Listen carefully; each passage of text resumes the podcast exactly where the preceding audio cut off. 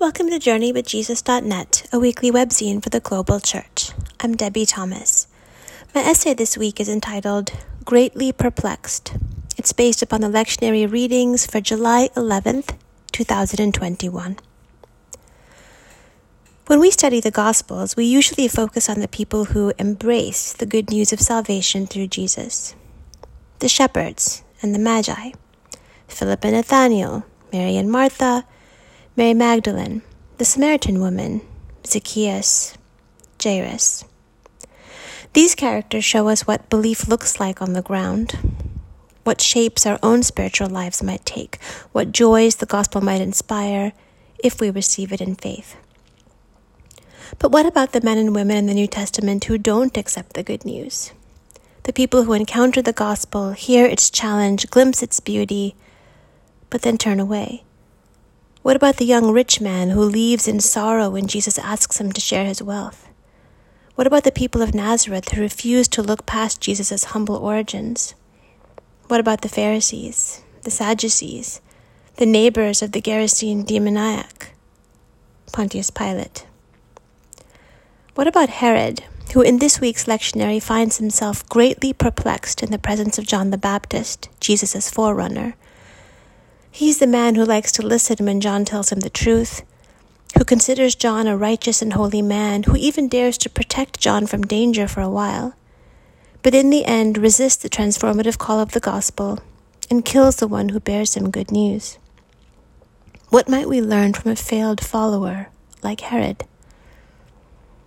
I ask this question in part because the story of John the Baptist's death is a brutal one if we're looking for redemption. Consider what happens as Mark describes it. A faithless tetrarch forsakes his wife to marry his brothers.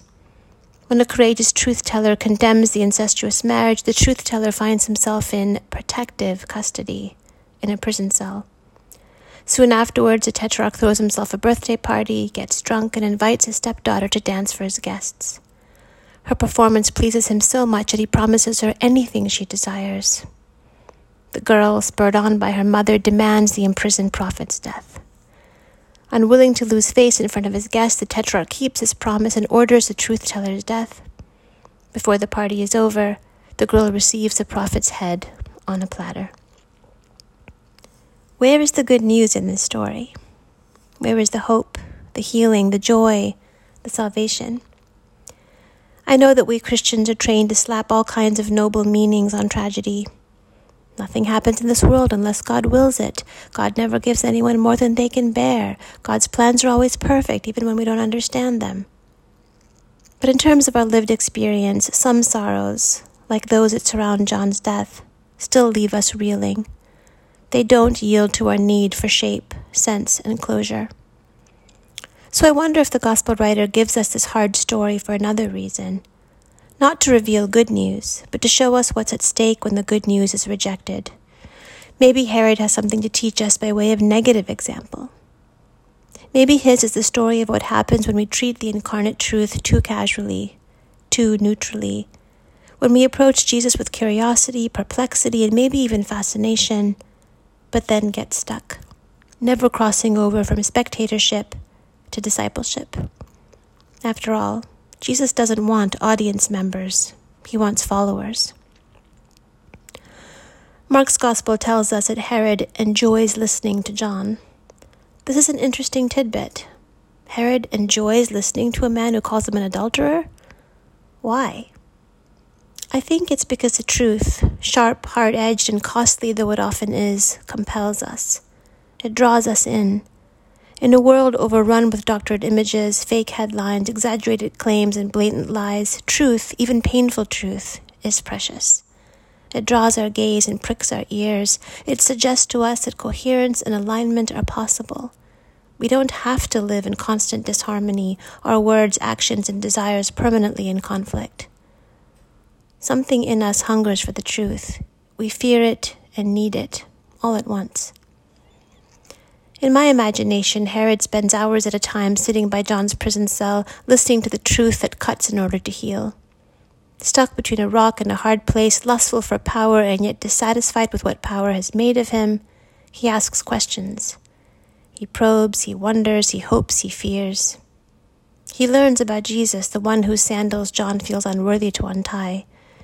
He asks about God, baptism, forgiveness, salvation. He compares the clear authenticity of John's mission and message to his own compromised, convoluted life. And maybe, maybe, he yearns. But then, then the rubber hits the road. The time comes to make a decision right over wrong, humility over power, integrity over compromise, truth over lies. The time comes to care more about saving a life than saving face, to move from a perplexed fascination with truth to a faithful stewardship of truth. In other words, what happens in the aftermath of Herod's birthday party is the testing of the tetrarch, the testing of his character, his loyalties, his mind, his heart, the testing of his commitment to something costlier than his status quo. How different the story would be if Herod passed this test. But he doesn't. He fails. When push comes to shove, his casual fascination with the truth isn't enough to transform him. He remains a hearer of the good news, not a doer. If you're anything like me, you're thinking, yeah, but I'm nothing like Herod.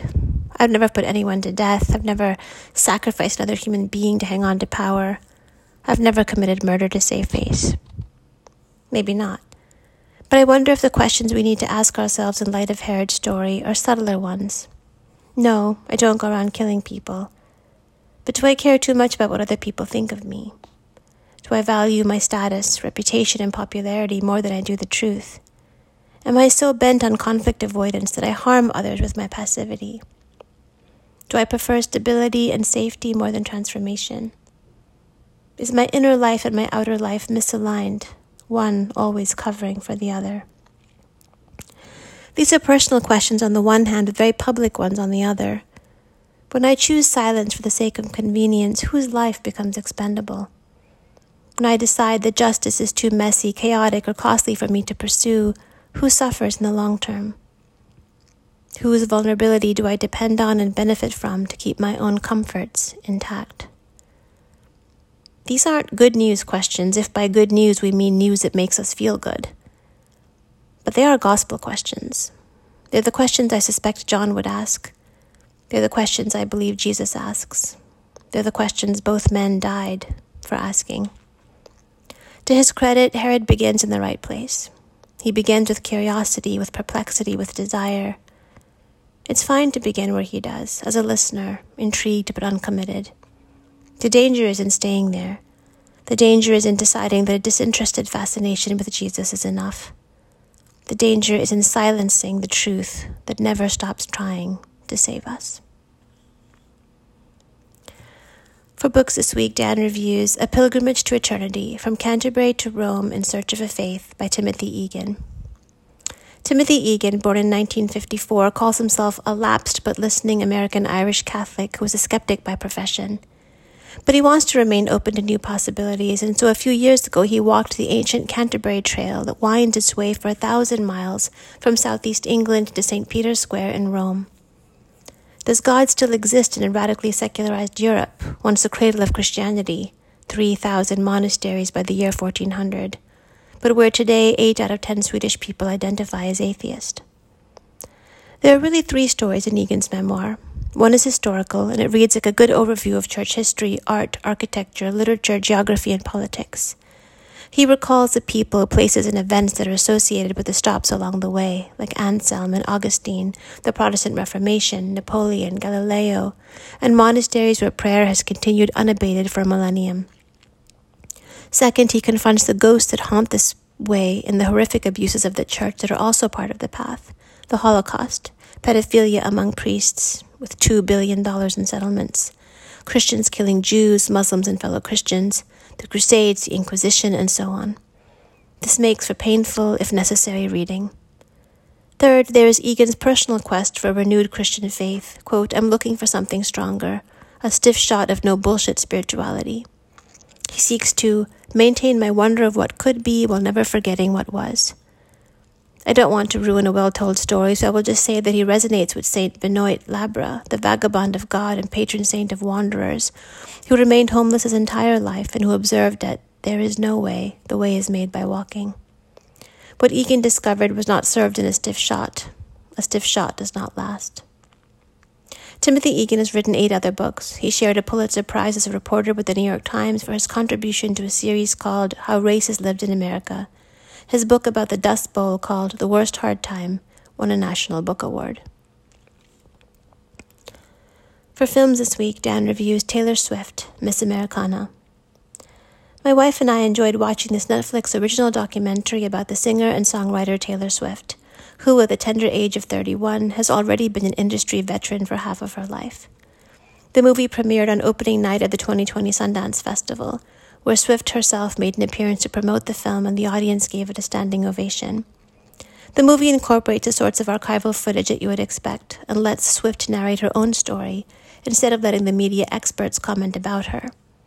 There's nothing deep here, but at least at some level, Swift talks about her mother's cancer, her eating disorder, her realization that she lived her life for the approval of others, the many and real dangers of global fame, the Kanye incident, her sexual assault trial, and her growing conviction that she had a responsibility to use her influence to speak out about political issues instead of living as a predictably nice and inoffensive person. And lastly, for poetry this week, I think of those who are truly great by Stephen Spender. I think continually of those who are truly great, who from the womb remembered the soul's history through corridors of light, where the hours are suns endless and singing, whose lovely ambition was that their lips, still touched with fire, should tell of the spirit clothed from head to foot in song and who hoarded from the spring branches, the desires falling across their bodies like blossoms. What is precious is never to forget the essential delight of the blood drawn from ageless springs, breaking through rocks and worlds before our earth, never to deny its pleasure in the morning simple light, nor its grave evening demand for love. Never to allow gradually the traffic to smother with noise and fog the flowering of the spirit near the snow, near the sun, in the highest fields, see how these names are fetid by the waving grass, and by the streamers of white cloud and whispers of wind in the listening sky. The names of those who in their lives fought for life, who wore at their hearts the fire's center. Born of the sun, they traveled a short while toward the sun, and left the vivid air signed with their honor. Thank you for joining us at JourneyWithJesus.net for July 11th, 2021. I'm Debie Thomas.